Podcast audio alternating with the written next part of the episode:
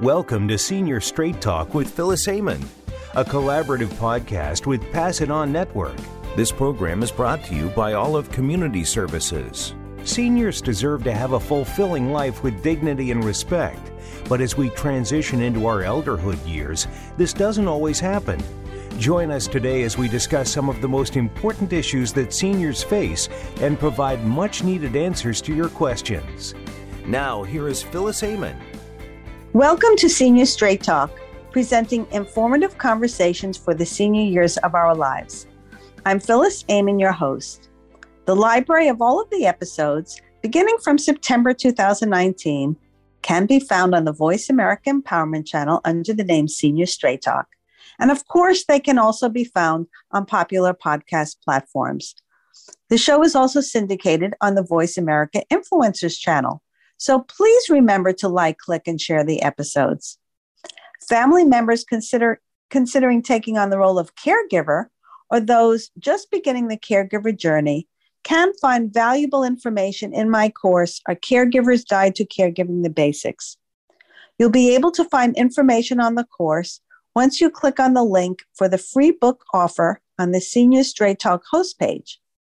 And you can also find information on the homepage of my website, phyllisamonassociates.com by clicking the link freeagingparentbook.com.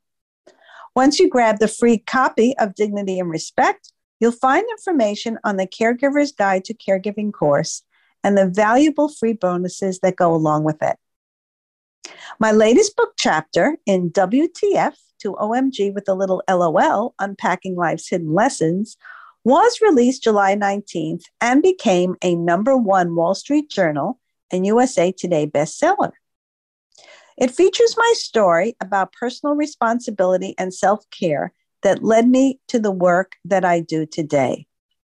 And I'm honored to be a featured co author alongside now three time Wall Street Journal bestselling author David Corbin, as well as many others. The book is, of course, available on Amazon. And my previous book chapter, released May 17th in Think Big, is also available on Amazon. And it's my story, my big vision about how my projects aimed at older adults and the value they have in our lives and in society.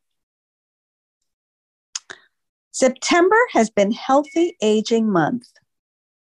As the ambassador for conscious aging life management, I will help you develop your personalized longevity plan, or you can call it your wellness care plan. So you can continue to age as healthfully and gracefully as you possibly can. Please email me at phyllis at phyllisamonassociates.com for more information. The place to begin is within, and the time to begin is now. Senior Straight Talk is proud of the collaborative partnership with the Pass It On Network a global peer learning network for positive aging advocates, and a member of the United Nations Open Ended Working Group on Aging. Senior Straight Talk and the Pass It On Network continue bringing listeners informative conversations for the senior years of our lives. And now I'd like to introduce today's guest, who I met through a mutual friend just a few weeks ago. She's a corporate leader, business advisor, author, and nationally recognized podcast host in two industries.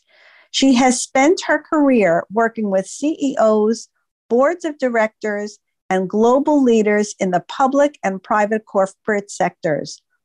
These resources gave her the strength and foundation to step in and, like many other adult children, provide her parents with guidance and the necessary support in their older years. She works guiding and educating families on how to avoid the tricks and traps of industries touching the systems of care in the United States. So, as a fellow advocate and strategic family planner and mediator, I am thrilled to have Nancy May with me on Senior Straight Talk today. Nancy, thanks so much for being here with me today. Uh, we just met a few weeks ago, actually. Uh, we were introduced by Clarissa Burt, and uh, whose book, The Self Esteem Regime, is just a terrific book. And uh, she thought we would just be an ideal connection. And it turns out she was right on the money, as she is usually. And we are. Uh, we have a great connection, and we come from the same we're in the same space but come to it from different directions. But i think we're winding up in the same place in this space sort of. Well you know as caregivers it, we have one goal is to make sure those that we are taking care of and, and love and or being paid professionally to take care of are are in a safe and good place as well as those that are taking care of them right? Absolutely. And so before we started I mean, this might be a good time to to have this conversation because we were talking about emergency preparedness plans, mm-hmm. which um, long term care facilities or, or homes are required to have, but how many of those plans are actually just on paper as opposed to really plans that are practiced so when the emergency hits, they know what to do. So you were telling me about um, a book that you recommended, and you want to talk about yeah, it? Yeah, no. So there's. Me, oh, well, I just interrupted. You're in Florida, and that's how this came about because you're waiting for this storm. Co- correct, and and we're new Floridians. We're from the New York tri-state area, and down here about a year and a half. So we moved down. Uh, yeah, you know, a, a year ago, April. So we're we're used to lots of storms up north. It seemed like every storm that hit Florida in the past bypassed Florida and came and hit us direct on, including microburst, hurricane, you know, Irene and and uh, you name it. We we had it, including microbursts and and her and tornadoes that actually hit our house. So oh, wow. we're you know we were up in we were up in Redding, Connecticut, and so we were we, we got used to it. It's sort of the mo, and well, we're going to be out ten days of power down here it's it, you know we know how to prepare for for hurricanes although we did leave our generator up north for the people who bought our house just because we knew what was going on and said if you want it you know you can have it. We just got a new generator which we got with the one of the last three left in in the area. And so we were fortunate about that. But when you talk about preparedness I, I am i am very impressed with the the emergency teams that are out there, the notifications that are going on, telling people to take this seriously. And when you talked about backup power, so we have a generator now for the house, which is great. The problem is that we found up north, and, and I'm going to presume that it's it's fairly similar down here, is people have this equipment, whether you're in a care facility or not, and they don't test it so rodents get in, things happen. Um, the the oil is not taken care of properly. So when you do need it, it goes boop, boop, and, and that's it. it sputters. it sputters. You know, we have uh, we have a an induction hot plate that we can plug into it. So we're you know we're not quite preppers, but I think we're pretty close to it at this point in time. That's funny. So, uh, but you were saying about this book that you read. Yes, that talked yeah. about a hospital uh, during Katrina, right? Correct. And actually, what I was impressed with, just as a second, uh, uh, you know, another note before we get into that, down here, I heard that in the Tampa Bay area, they yesterday they started to evacuate hospitals. So that is, we don't think about evacuating hospitals because we think that's a safe place. But right. there's a book called Five Days at Memorial and it's it it's a it's a stomach turner and it's a page turner at the same time. And it's a true story about what happened during hurricane katrina that hit the louisiana area at a hospital called memorial hospital. And the fact that the hospitals did evacuate but not everybody was able to get out of this particular hospital and they didn't even know that people were still left in there. So the decisions the life and death decisions that doctors had to make and nurses had to make when in fact the, the power generator didn't work because it was flooded with water or you know the the air conditioning wasn't working with i mean it's just you can imagine what can happen when you hmm. don't have power at at an emergency medical facility it's right. it's horrific so yeah so i would uh, recommend that people read that book if they can because even if you don't you're you don't have an older parent or a loved one in a long-term care facility you never know when you're going to be in the hospital and where there's going to be an emergency. I mean it could be an earthquake. It could be a variety of things. It could be a fire. You, you just don't know. A blackout right? And so of course most people wind up in a hospital and it's unplanned situation but many go into a hospital when it is a planned situation. Let's say it's a knee replacement or whatever other planned situation there is. People might want to ask what their emergency preparedness plan is and if they've had any drills or updates. Um, I would think, wouldn't you think so? Yeah, absolutely. I just recorded a podcast which will go up um, on on my platform later this afternoon that explains you know here's a checklist of things and we're putting in the show notes but it's it's really like what happens if you're in hospital? What happens if you're in a care facility? Questions to ask to prepare for that. What happens if you're at home or you're taking care of somebody at home and even long distance? Because you have to think about not just yourself if you're long distance which i was a long distance caregiver but the the safety of those individuals that are taking care of your parents or somebody else that you're overseeing because quite frankly they're more concerned about their family than they are about yours. And i get that you know that's that's okay. Right it's but real. we we went through hurricanes multiple times down here with my mom and dad were down here and i'm up in connecticut they're down in florida. So we made our house sort of the central hub and caregivers came and stayed the night and and with their family. And i have no problem with that. Here's the deal. I well in advance i sent down all sorts of lights and whatever they needed. And we stayed in touch literally several times a day in in the course of watching the weather before a, a hurricane came close by when my folks were were here. So it's interesting something you just said because I wonder if um, people do have an emergency plan for their older parent or loved one. It doesn't even have to be somebody who lives a distance away. Could be somebody that lives, you know, pretty nearby.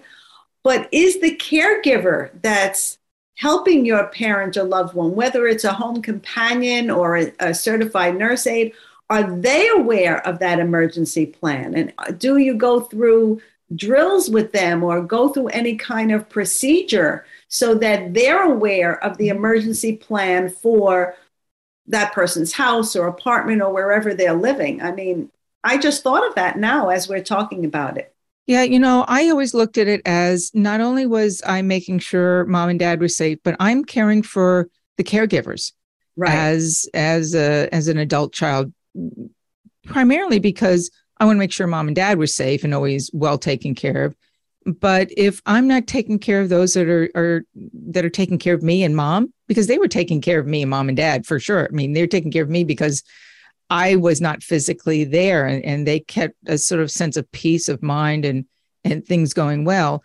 But if I didn't, it I didn't even have the wherewithal to consider their emotional state as well as physical state and their family then what kind of person am I to be able to be in charge of this situation? So you have to really understand that there's more than there's more than one or two people that really impact those that you're overseeing. It is it truly, you know, they, the old adage, it takes a village.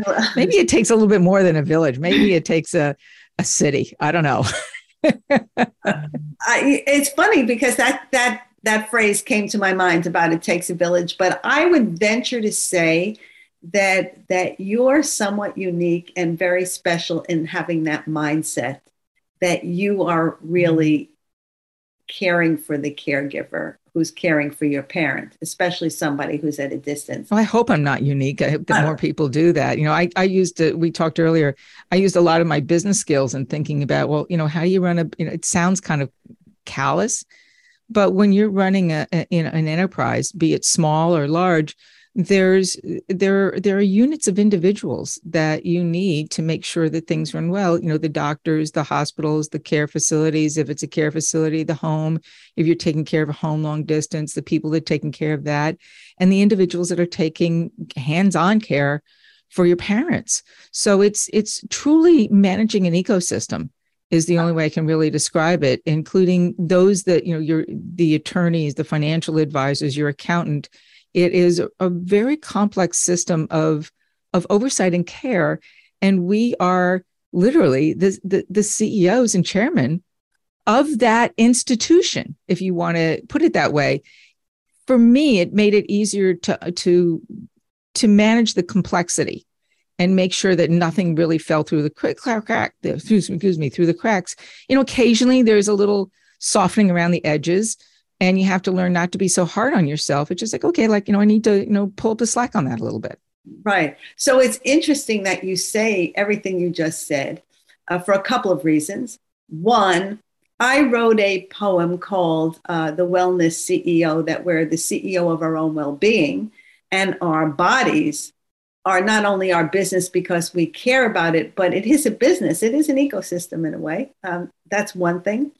The other um, thing is that I very much believe that leaders or managers or supervisors or anyone in charge who's employing people to take care of people have to think of the people that they are caring that are caring for the people that they have to be caring for them. Absolutely. I don't know if that came out um, a little circuitous but as you, you are reading my book dignity and respect our aging parents getting what they deserve? I don't know where in the book you are but i have a chapter about the fact that person-centered care most people think of it about the people that are at the the end of that formula right? The end of that um, that that it's the the patient or the, the recipient yeah. Recipient right. At the at the end of that the receiving end of that. Um, but actually it really has to start with the people in charge caring for the people that are working for them and so it's very interesting to me that you said that you came to that from a business model i came to that just seeing the lack of care for the people that are employed to care for the resident or the patient and said to myself well, if you don't care about them, um, it's like a domino effect, right? Or like trickle down, right? Right. Yeah. Yeah. My dad was a business owner, so he always kept me involved. I'm not sure with consciously, but I, w- I showed interest in in what was going on. And being that I was the eldest daughter, you know, typically the the care, being a trustee or you know POA, um, having that responsibility is traditionally laid on the hands of of the oldest child whether it be male or female. And if you've got more, it may be divided. You sort of divide and conquer. Although, you know, just like you see corporations with co-CEOs, I think the biggest strength is when you have one person in charge that's making the the final decisions. You can right. always check in with your team for sure, but ultimately, the old adage, "the buck stops here." Right. You know, who's the one that understands what the wishes are of individuals and what needs to be done and can you, you, can't really separate your emotion because as mm-hmm. much as I tried, there, you know, I tried to protect my heart as well as my head and and make sure that that I wasn't torn apart when those final days came. And you you can't you can't do that. And and just when you're thinking about that, I'm sort of backing into this a little bit. Is is the hardest part in this job is to take care of yourself Oh, absolutely. And we forget about it. We're right. so consumed with doing what needs to be done that I mean, even myself, there I, I slept with my cell phone next to my bed and I, thought, I've got to stop this. But right. you can't if a call needs to come, you know, there's there's a certain amount of time. So there, you know, there were things that I did to sort of lighten things up it like exercise. if I'm not physically active, at least for a certain period of time, I, and I've let myself go a little bit on, on, the exercise recently. I'm seeing the stress, and today I just did an aggressive hard work, and I was like, oh my god, you can probably hear it in my voice. I'm like, yes, go get the world. I'm right. at it. you know, it's interesting you say that because I have a course and a a whole platform designed around conscious aging life management and it's about self-care and at the root of it is this word that i own a trademark for. The word is impathy i-m-p-a-t-h-y and it's really like the the inner game of empathy. It is okay. about caring for yourself and what i always advise caregivers is you can't give what you don't have. You can't pour from an empty cup.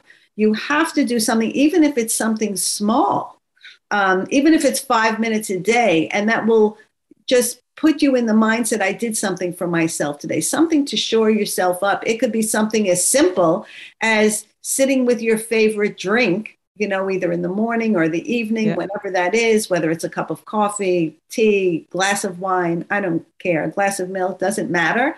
And just really sit and savor it and enjoy it for that few minutes. And you will have a sense of, of self protection in a way. Or just hold the hand of somebody that you love, right? You know, the old adage of, you know, 1%, you only have to do 1%. And uh, you know what I'm not a fan of is that this this idea of self-care so many people say you know go get a spa or a facial or whatnot you know what Mhm. that that lasts for fleeting seconds and right. it it takes time and and money that not every caregiver has so just like you said if, if you can just take five minutes to have a, a great cup of coffee or maybe a glass of wine at the end of the night maybe you don't want a glass of wine because you want to make sure you stay awake but Yeah, but but it could be something even as simple. Now, I I tell people this, and some people laugh when they hear this uh, because it does sound kind of funny. Uh, men might have a harder time with this than others. I'm being a little stereotypic there, but I, I think it probably has some truth to it.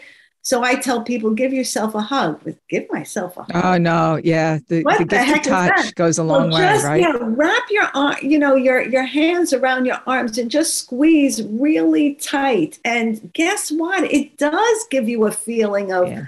of comfort, of touch, of it gives you this uh, what we call like this um, proprioceptive input. You know, this this squeezing. You you do feel some sense of care, and it gives you a sense of warmth, even if you do it for ten seconds. the weighted blankets right The weighted blankets, they're Yeah. terrific. I mean, so we're going to take a short break on Senior Straight Talk because when we come back, A, I want you to talk about your podcast. B, I know you've written a very important book that I'd like you to talk about. And three, I know you were a caregiver from a distance. And I think that that's also very important information that people need to hear. So we'll be right back on Senior Straight Talk with Nancy May.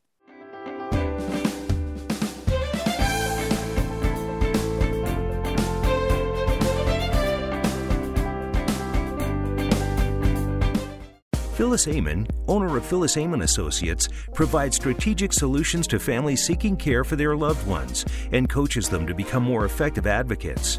Her expertise comes from working in over 45 nursing homes. Phyllis, known for her passion, empathy, high quality care standards, and quality life for older adults, is an experienced educator, speaker, and trainer.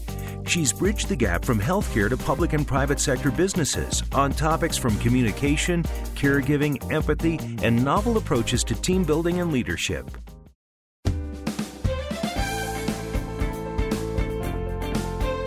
You are tuned in to Senior Straight Talk with Phyllis Amon.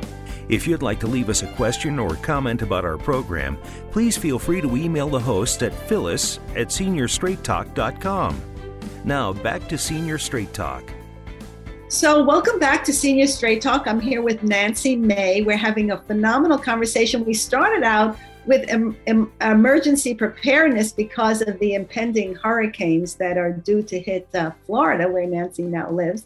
Uh, but we drifted into other topics. Uh, Nancy is has a podcast. She wrote a phenomenal, important book, and she also was a caregiver for, from a distance. So I really want to think I want to start out with Nat Nancy, what that experience was like. We touched on it a little bit, being the CEO of this whole experience, but what really was it like being in the throes of of caring for somebody who lived a distance away? So um, I, I think, and, I hate to put caregivers in one lump category, but typically we sort of ease into it, right? Something doesn't happen immediately unless you're just unaware of what's going on because a, a major life threatening incident doesn't happen you know a heart attack boom you know there's usually something that leads up to it you know i can't Right. say it's true of all cases but when you're aware you sort of notice what's happening and my folks and my dad particularly was always very good over the years when they moved to florida 30 odd years ago to say you know this is the book where all the you know trusts and the wills financial information when they changed an accountant they introduced me to the accountant so there was this there's this preparedness sense that my dad always have. And you know I, I talk about that you know he even did it when i was younger. He knew what things were going on necessarily from a care perspective but just from an education information perspective. So even in college this is the accountant this is the attorney you're going to need this in your life too. This is how you talk to a financial advisor you know, put some money away so it was always these kinds of little lessons that happened over the course of time and my mom and i talked about them too so partially i have to owe this to my parents which was a huge asset for me as an adult caregiver to have then as things started to happen it was partially, you know, my husband one day who said they came up to visit my folks, drove up from Florida. I'm thinking, oh my dear Lord, please don't do that. Right? they were going to do it in 24 hours. Like, no, enjoy yourself, take some time. I gave them some places to hang out and along the way, and, and then they flew back. But when they got up there for a, a high school reunion that my mom wanted to go to, when she grew up in Stamford, Connecticut, she started to repeat herself on certain things. Mm. And uh, she didn't say to me, she sent it to my husband. So he said, Listen, take your mom out to the grocery store and just listen. I thought, hmm, something's going on, you know, including the fact that when they got to Connecticut, and you'll appreciate this because mom was from Stamford and she knew how to get to my house with her eyes closed because she had a close friend in the same town that that we lived and sh- they got lost coming to my house. Oh wow. They pulled over the road and, and, it was pouring rain and she says, We're in Connecticut. We're here. And I looked out the driveway. I was like, no, You're not. where are you? Oh, we're in Connecticut. Like, we're in Connecticut. And she said, Well, we're in front of a, a store. And I said, What kind of store? It's a liquor store. Okay, you're fine. and I said, and what else is there? Well, there's a deli. I say, okay, so you got food and alcohol, you're fine. Just don't get on the road again. right. and she couldn't tell me where they were. So I had to direct them into the store and, and get the address because my dad was not cell phone savvy. My dad drove the whole way up at in his early 90s. I'm like, oh my dear Lord, you know, it's but mom wasn't going to drive. She had already given up. Right. She didn't want to do it. And and so that went. So those were sort of the early triggers. And from there, you know, it was going back down a little bit more frequently than I had in the past.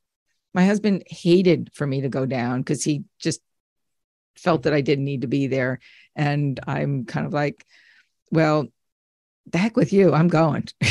right, right. and he he learned, you know, I, I'm I'm I'm a pretty forward person. I said, here's a deal. You're fine on your own. You know how to cook, clean, and do your own laundry. I'm I'm I'm okay. I'm like I'm not your wife. I mean, I am your right. wife, but I'm not your caregiver. Right. So suck it up, Buttercup. right. and and then it just happened more frequently. Dad and mom moved into a care facility because they wanted to, to not be a burden to myself and my and my sister. And I appreciate that. That was love and care that they had for us to make sure that we could live our lives well. Right. However, that was also, you know, the beginning of of of the mess that happened from costs and whatnot, and staying on top of it, realizing where the issues and the pitfalls were in the care system happened pretty quickly. So that's, you know, it, it's it's not easy to do, Yet once I had a team of individuals that I could trust, and I, you know, like I said, I ran it like a team. You know, we had monthly calls that were Zoom calls so that the team worked together and I learned what was going on. I had a, a lead aide or a foreman aide, and she was the boss of the team.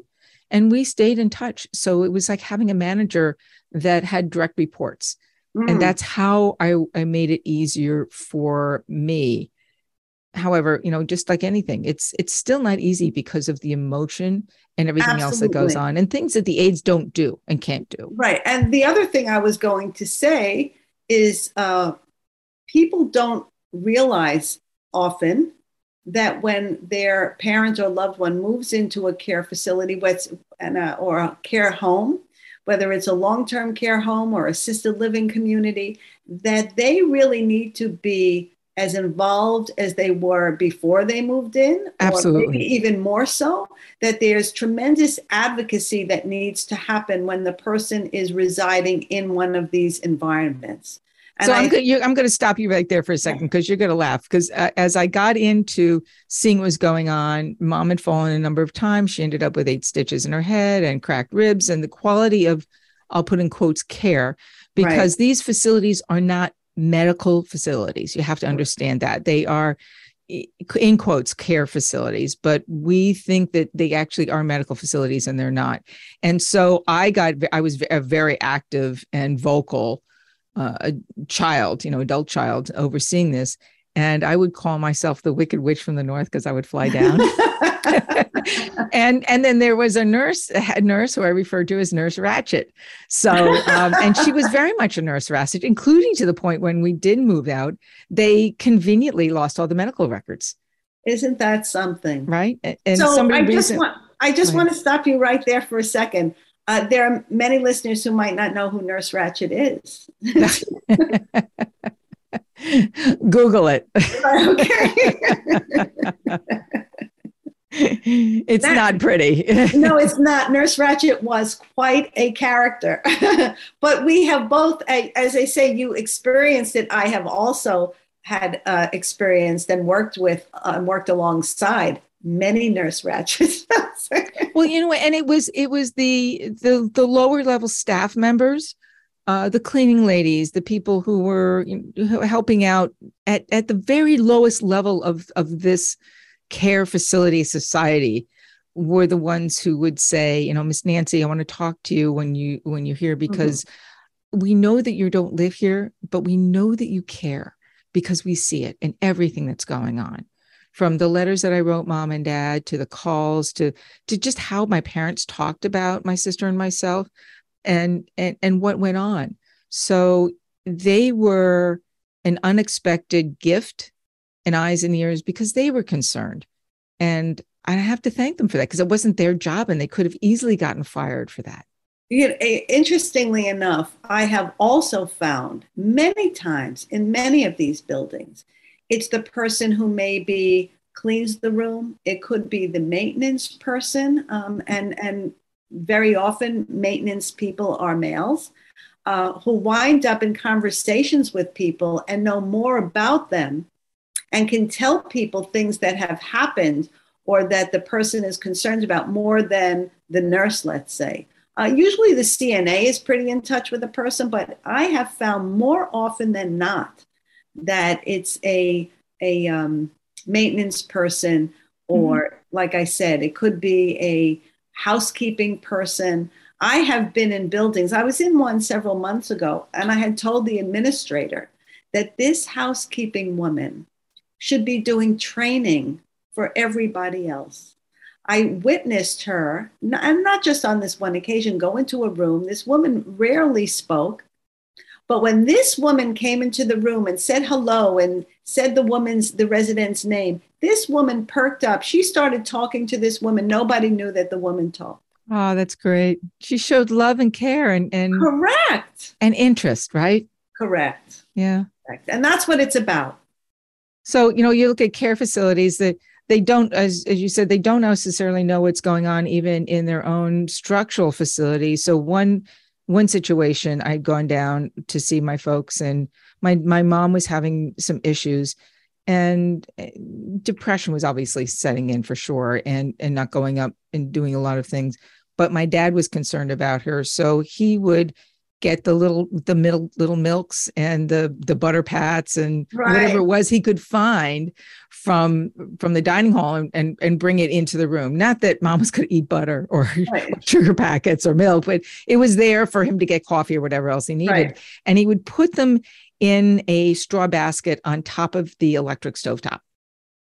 So oh. I got there and and I looked at this and I know my dad's heart and intention was well w- was strong and good yet he he didn't you know he didn't know his way around a small kitchen area and right. all he needed to do was bump into that stove and turn on the stove and fush you know you've got a death scenario so right. that one trip i went into the to the manager of the facility and I said very, very calmly, he's like, I want to know what your accidental death policy is and oh how that works.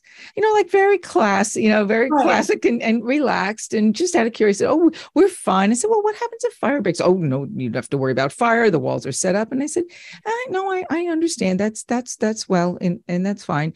But in, you know, forget my parents. I want to know about everybody else as well, because this is a huge issue of fire. If it goes, so well, fire's not going to break out. And then I said, Have you checked how people manage their stoves. These are electric stoves. People who don't have feeling in their hands, they have neuropathy in their feet. Correct. They may bump into things and you don't they they don't know it, right? Accidentally. And an electric stove top goes up and here's a basket on the top. Within seconds, somebody was running down the hall and unplugged that stove. Right, right, right. but it, that was just one parent. Right. How many exactly. others were doing that too, right? Correct, correct. So they don't even understand how their own facilities are set up. They're designed like apartments in hotels or efficiency apartments, and they shouldn't be. Well, not only that, because it's people's apartments, it's their private space. Mm-hmm. So it's not like a They don't check. nursing home. Nobody goes in to check. Exactly. That was. I mean, they check and make sure somebody's breathing. They go, you know, they check right, and they drop off it. meds. Yeah. And an That's occasional Swiffer on the floor. Right. But that's it. Right. So uh, before we go further with this, um, uh, so I, I want you to talk about your podcast and your book uh, so that people could find out about that book because it's an important book and I love the title of it. Thank you. And also about your podcast. So, how about we start with podcast first? Okay. So, the podcast is called Doing It Best with Elder Care Success, or just plain old Elder Care Success. It's on any of the podcast platforms, or you can go to eldercaresuccess.live, www.eldercaresuccess.live, and subscribe there, or just get to some other show, um, uh, uh, one of the other platforms that you like listening to. And we go over all sorts of things from um, how to deal with a, a lower dose of anesthesia in an operating si- situation with hypnotherapy in the OR Mhm. through to um, managing, oh gosh, you know, managing costs. To uh, I just recently did a show with Dr. Michael Okun from the University of Florida, who's one of the top physicians researching Parkinson's disease. And we discussed the issues in Parkinson's versus Alzheimer's and how one in four people are misdiagnosed with Alzheimer's versus Parkinson's. Right. So, and uh, you know, it's it's interesting to see what's what's going on. I just had a conversation with a friend of mine whose husband has a form of Alzheimer's, and she thought originally was Parkinson's, and so they tested that as well.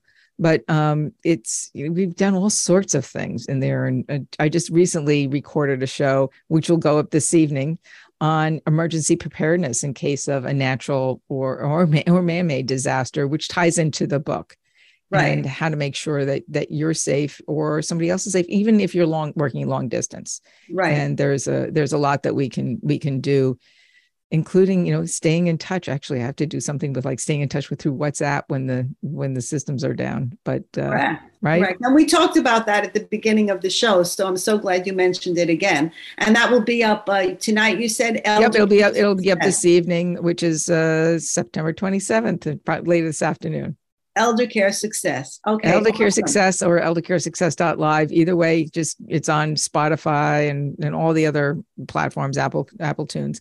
The book is called How to Survive 911 Medical Emergencies Step by Step Before, During, and After. Now, some people think that this is a medical book. It's it's not. I mean, it is and it's not, in that things that you need to be aware of in case an emergency happens and somebody needs to get to you. So Right. if they're at they're at home or you're at home, simple things like making sure the numbers are on the house that an emergency team can see as they're driving by because they don't memorize where you are. And this is this is a big issue in cities because you can have the fancy numbers in silver on the on the windows and you can't see those easily from the road. Listen, I can tell you many times I'm going to a person's house and uh, I'm and I might be using my navigation, I might not, and I'm looking for the house number. I can't even find it. Right. So the we worked with a team of um, paramedics and EMTs and and trainers in that space, as well as emergency doctors, lawyers, a variety of people to help us write this book and make sure it was accurate. And one of the EMT trainers actually was uh, significant doing so doing a final review and i dropped was ready to drop off the final copy. So we had a, a proof to give to her. And she didn't have a she didn't have a mailbox that had numbers on it. I couldn't find her. Oh, oh wow. and, and we're we were up and running. We're in a rural community. It's like where are you? She says oh well people know i am. It's like not necessarily because those teams do change out. Right. right and just being able to find somebody it's confusing especially in rural communities because your mailbox may be at the end of a road where there's five or six mailboxes or whatever the case may be on the opposite side of the road. So that's that's a huge issue including like what happens if somebody arrives and your house or their house is cluttered? So you have hoarders. Right. These team members these these paramedics and emergency team responders have had major accidents, broken backs, bones, legs, whatever it might be, um, head injuries because of not being able to physically get in to find the person in need. And if hmm. that's the case, they may not be able to get it to you. So just say, you know, you're a goner at that rate. Right, right. Then we go into things like what to sign or how to sign them in an emergency room uh, hospital. So, or, or in a hospital so that you personally are not financially liable. Right. So there's issues on that, how to get better care in the hospital, um, how to get discharged faster, how to call 911 when the 911 system is down, because it does go down. And then a whole variety of checklists, like what is a go bag? It's it's not just a bag of pillows and blankets and and your phone.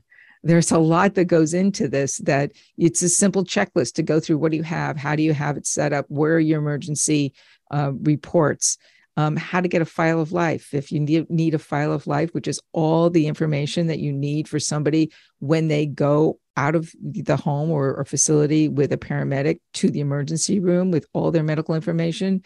You can get that at howtosurvive911.com, www.howtosurvive911.com. You get a free file of life. It's yours. Take it, use it. It can save somebody's life or at least get the support that they need a lot faster because a paramedic may not necessarily know what you're allergic to and you may not know what somebody's allergic to. Correct. Absolutely. And i i actually have a lot of this information also in this course that i have this caregiving guide to caregivers. And i advise people to get all this in, information beforehand. You were fortunate that you came from a family where you had been advised of all of that and, and kind of throughout your entire life. So you knew how to do that but a lot of people don't know how to do that or no don't know where everything is. Um, well you grew up in long island right? No i'm in lower connecticut but even if it's uh, passwords to get into your different your apps or mm-hmm. your accounts um, people need to know that information if something happens so that they could either pay your bills or notify people or how does somebody where's even your um, your code passcode to get into your phone? Is there somebody or your house you know or your, house. is there somebody who knows that uh, yeah. so that they can access the information? Those are very important details that people don't really think about and understandably they don't think about it and that's why it takes another person sometimes to bring it to their attention right and you know it doesn't take that that long but you know I, I grew up in long island and as kids the entire community where we were in glen head did did emergency um, preparedness drills Right. So families would do it, and we had um, one of those metal fences uh, uh gates that would or, or um, ladders that would drop out of the window. Not that I actually practiced jumping out of the window, but that that that ladder, that rope ladder, that metal ladder, my parents made sure it went to college with me. so I think I was the only person in school that had one of those things under their bed. that's funny. That that's really really funny. Um, I wonder how many people even have a small um, fire extinguisher in their kitchen. Oh yeah, that's one of the first things when I got mom and dad out of a care facility uh, and into uh, their own home. We, we bought a house for them to make sure they were safe and and well taken care of. Is we had four fire extinguishers, yeah, four fire extinguishers set up in the house, in the kitchen, by the the the door, in their bedroom, and in the living space where they were. So, and the key on those is to have them as close to a doorway as possible because that's where the air draft is going to come in. Now right. I'm not a firefighter, but that's what I understand, and that's where they always were. And you always knew where they are. I mean, you walk in a door, you knew right. And and people should have those, um, especially in their kitchen, and and make if you sure have a fireplace by the fireplace, by, by, and make sure that they're um, they're they're smoke detectors. Yeah, and make sure that they're tested regularly. Right, yeah, and, and working. That's um, right. You know, you, you especially in an emergency, say, wait a second, I don't know what to do. Please tell me what to do next. Right. And you know, and always make sure that when you are in a situation where there is an emergency, somebody is in charge. If right. you are the leader, you say, um, Phyllis, I need you to go do this. You know, Nancy, I need you to go do this. Bobby, I need you to go do this. So that one central point of communication is the the leader, and there's no confusion of what to do next. Yeah, I think that that's very wise advice. And as we said, we this all started with a conversation about the impending hurricane. Yeah. We're supposed to be in the eye of the storm, so hitting shore in uh, in Florida. So uh, but we covered so many topics and and it's all about emergency preparedness. So it's not only about a storm right? It's, it's about, about, life in general. it's about life prepared. in general. And this is why i always tell people you know being informed is being forearmed. I just did a uh, a post today a video post uh, about that very thing. Um, my friend i'll just just say this uh, quickly. She had an unfortunate experience with a home care companion agency for her father.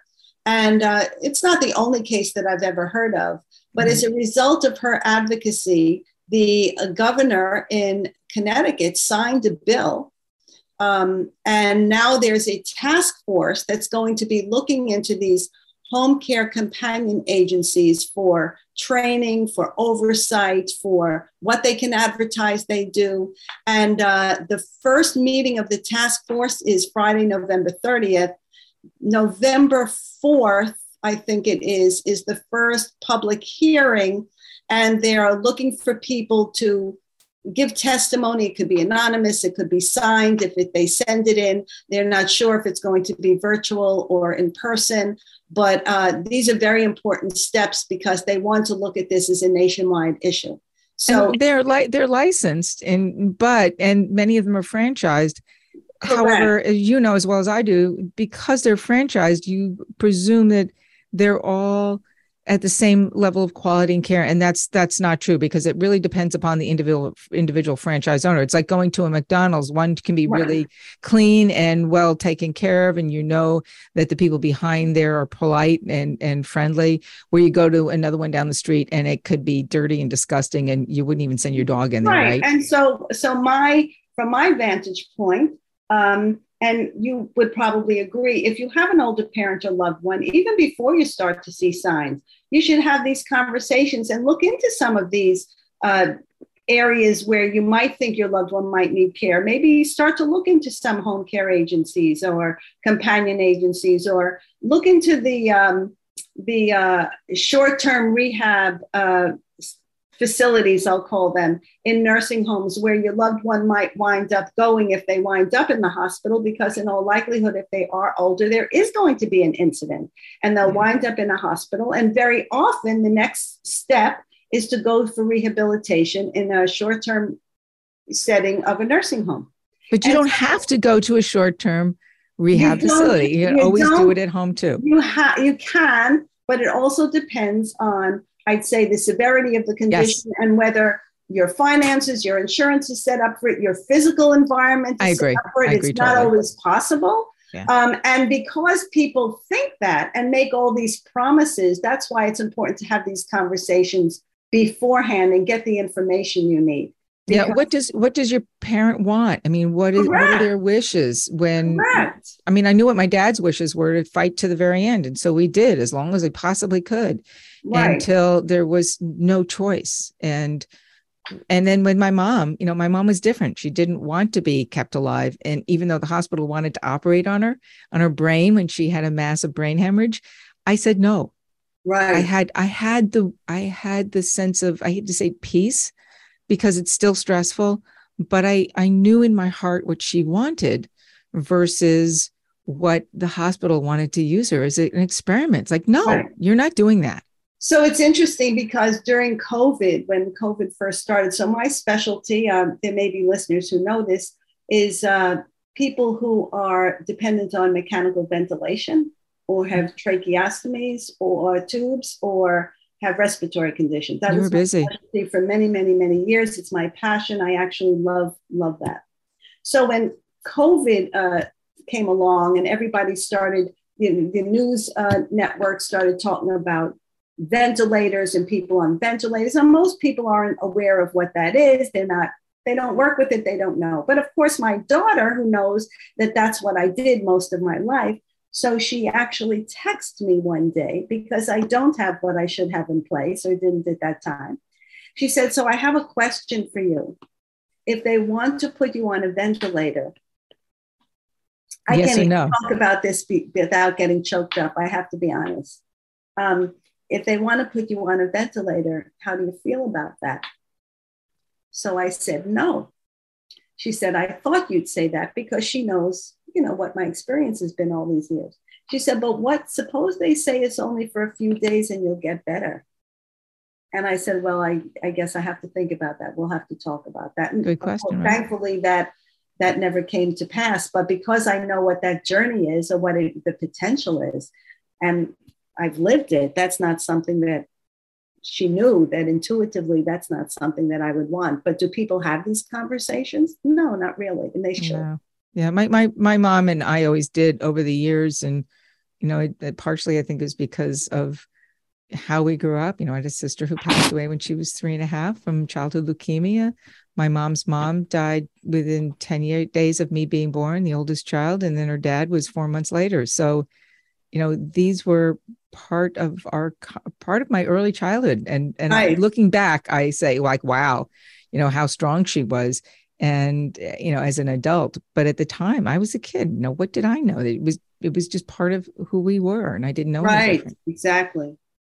Well nancy this has been absolutely fantastic. And uh, so glad we met and we have so many synchronicities and i'm sure we'll have more conversations and to be continued as they say right? To be continued and i hope everybody tunes into the podcast which is go ahead say it again. It's uh, elder care success our eldercaresuccess.live you can go there for the show and we'll have up this evening the emergency you know preparedness thing for what happens in a natural or, or man-made disaster. That sounds terrific. And uh, like you said to be continued thank you phyllis it's been a pleasure So this is Phyllis Amon signing off for today. Please remember to like, click, and share the episodes. And until next time, stay safe, stay well, and stay tuned.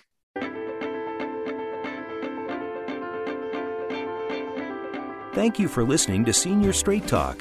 Join your host, Phyllis Amon, again soon for another episode on the Voice America Empowerment Channel or your favorite podcast platforms.